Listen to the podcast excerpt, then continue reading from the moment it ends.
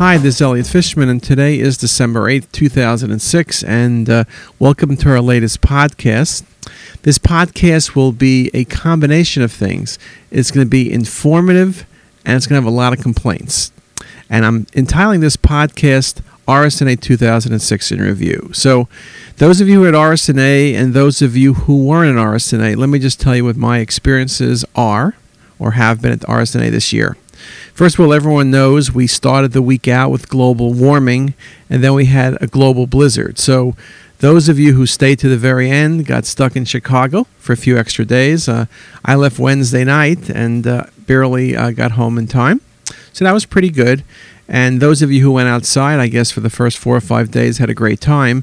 I always stay at the Hyatt McCormick Place, so the only time I go outside is when I get to the hotel and leave the hotel, getting in and out of the cab, walking those 12 feet.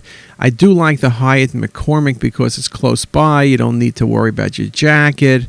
We have all these 7 o'clock meetings, and it's easy to get to those meetings on time, not worrying about buses and cabs. But I will tell you, I like the Hyatts in general. I got a lot of Hyatt points, but that Hyatt is two thirty nine a night for a thirty nine dollar Motel Six. That is the worst Hyatt. Everything is minimized. They know they have you because you want to go to the meeting. If there's no meeting, nobody would ever stay at that Hyatt, and I recommend no one stay there. In fact, I noticed in this week's Wall Street Journal that next weekend, which has no meeting, you could stay at that Hyatt for $59. Well, if you stay at that Hyatt for $59, you're still getting ripped off. The people in the restaurant there give the worst service. Those people uh, the restaurant's three quarters empty and they give you this clicker to hold and they tell you they'll call you when your table's ready. There's three quarters of the tables are empty. What, what are aliens sitting at the tables? And then when you finally get the food, the food is terrible and overpriced. Other than that, it was a terrific RSNA. RSNA, everybody has issues with food because if you're in the uh, McCormick Center, there's no place. There's one Starbucks with two people working to serve 65,000 people probably not very efficient, They'd have to make like lattes in like 30 gallon pitchers at a time to make it worthwhile. The only thing you can get there is stale pretzels and peanuts. What do they think? There's a bunch of elephants roaming the RSNA? Anyway, the other thing you can make a lot of money if you could do is you'd be able to sell places for people to sit. There's no place to sit. I found out that people sometimes go to lectures not that they care about the subject, but they want some place to sit down and take a nap. Sometimes you see people snoring, think they're paying attention. There's no way. Now, you might say that this is excessive complaining, but, but I'm just reporting the facts. There is no complaining in my voice. And complaining, there's another word for complaining, and maybe what I'm doing is more kvetching. And that's a Jewish term, and there's a book now, kvetching, and I heard it on PBS. They were talking about the book, and I've read about three pages, which is usually what I do with books. I read the first three pages and look at the pictures. This only had one picture on the cover. But those of you who are from the right part of the world know what kvetching means.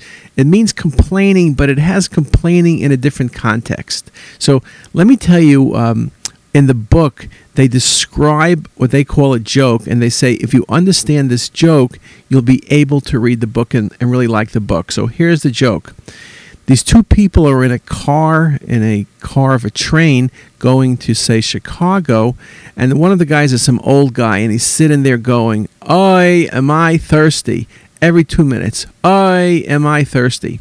So he's driving the other guy crazy. So finally, the other guy gets out of that, uh, the, that, that car, gets some water, gives the water to the old man, and the old man drinks the water down one, two, three, says thank you, and there's five minutes of quiet. All of a sudden, it starts up again, the old guy going, I was I thirsty. Anyway, you had to be there for that joke. Anyway, um, RSNA, other than that, I thought was absolutely terrific. I thought there was a lot of energy. It seemed that everybody is focusing on the positive side of the radiology. No one was complaining about working too hard. No one was complaining about other specialties trying to muscle in on their territory. Uh, maybe people have just gotten tired of complaining, but I, I thought it was very, very uh, positive RSNA. Some of the trends, there weren't really new scanners that they were showing. Everyone was showing kind of their scanner maybe spruced up a little bit, whether it was a dual source scanner, which was introduced a year early.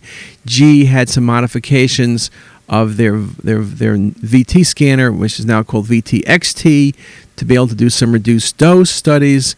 But um, there wasn't new scanners. But what I did see a lot of was people taking the technology that's around, that's being developed, and now really putting it to use. Because something I've said in the past is often the technology of hardware, the scanners, outpaces software. This year, you saw a lot of the software catching up. So whether it's cardiac imaging or other vascular imaging, a lot of software packages to try to make people's job and workflow easier. And workflow was another very, very big theme. And so, for example, one of the things I noticed at RSNA was the um, the spread out or the number of different companies who were doing uh, Nighthawk radiology. And now there's Nighthawks and there's Dayhawks. There's people hawking all over the place. But uh, what you can see is that surely Nighthawking, you know, Paul Berger started Nighthawk Radiology a few years ago. It's a public company. Uh, they have a very large market share, and maybe you could say, well, maybe that was a passing fancy. But my experience at RSNA this year was that the Nighthawk is really sort of something that's an integral part of radiology. Now, you may say it's a good part, you may say it's a bad part, but it's something that's uh, surely here to stay, and I think that's one of the trends I noted in Chicago. Other trends, of course, cardiac CT is greater than ever. Um, the uh, vascular imaging across the board is greater than ever. Talks we gave on 3D imaging, uh, very well attended, you know, standing room only. Uh, that was all very exciting. So um, I think all in all, it was a very, very exciting RSNA. I was making some comments before of things that I thought were hot.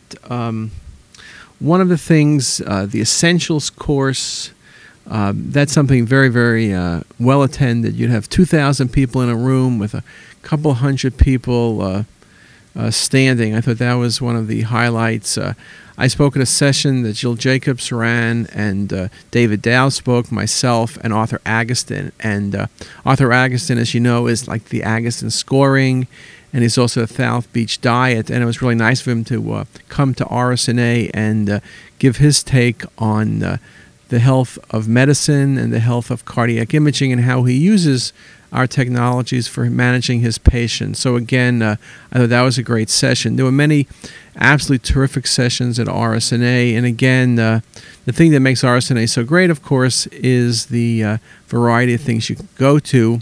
I will give you also another tip. I spoke at the GU uh, course. It was a category course, and they had this really good syllabus that was put together.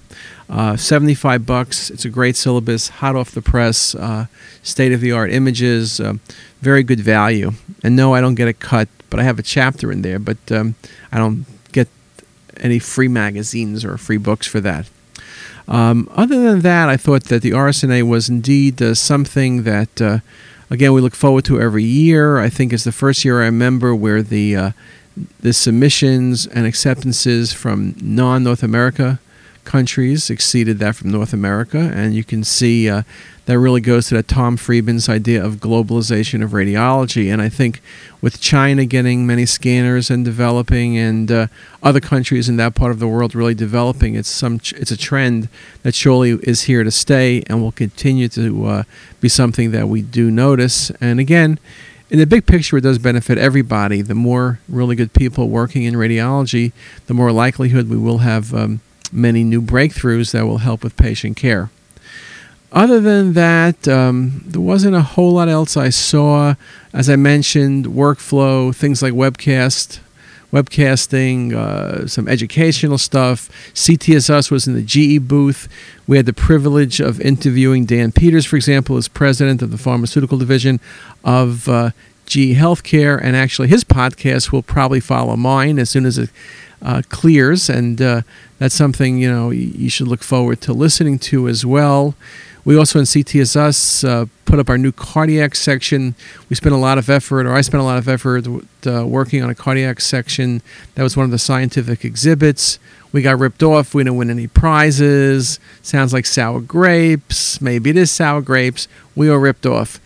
But anyway, a, I think it's a terrific exhibit. Has a bunch of lectures and incredible amount of cases and material, and it's on the front page of CTisus. So that's something I think you guys can look at, and we would like your comments. Uh, as we finish up the year of 2006, we also look forward to the year of 2007, which will be about our seventh year or so with CTisus. And we do welcome anybody's comments and suggestions. Uh, we're sitting here actually thinking about what we can do differently next year, what we can change, what we can add, what can we do better. Um, CTisus, like everything, needs to constantly grow. If you uh, stay the same, then you fall back. Uh, 2006 was an impressive year. We basically started the podcasting and the vodcasting. Um, I doubt that 2007 will come up with so many new technologies, but hey, if someone comes up with ideas, we are happy to pursue them early on and be early adopters.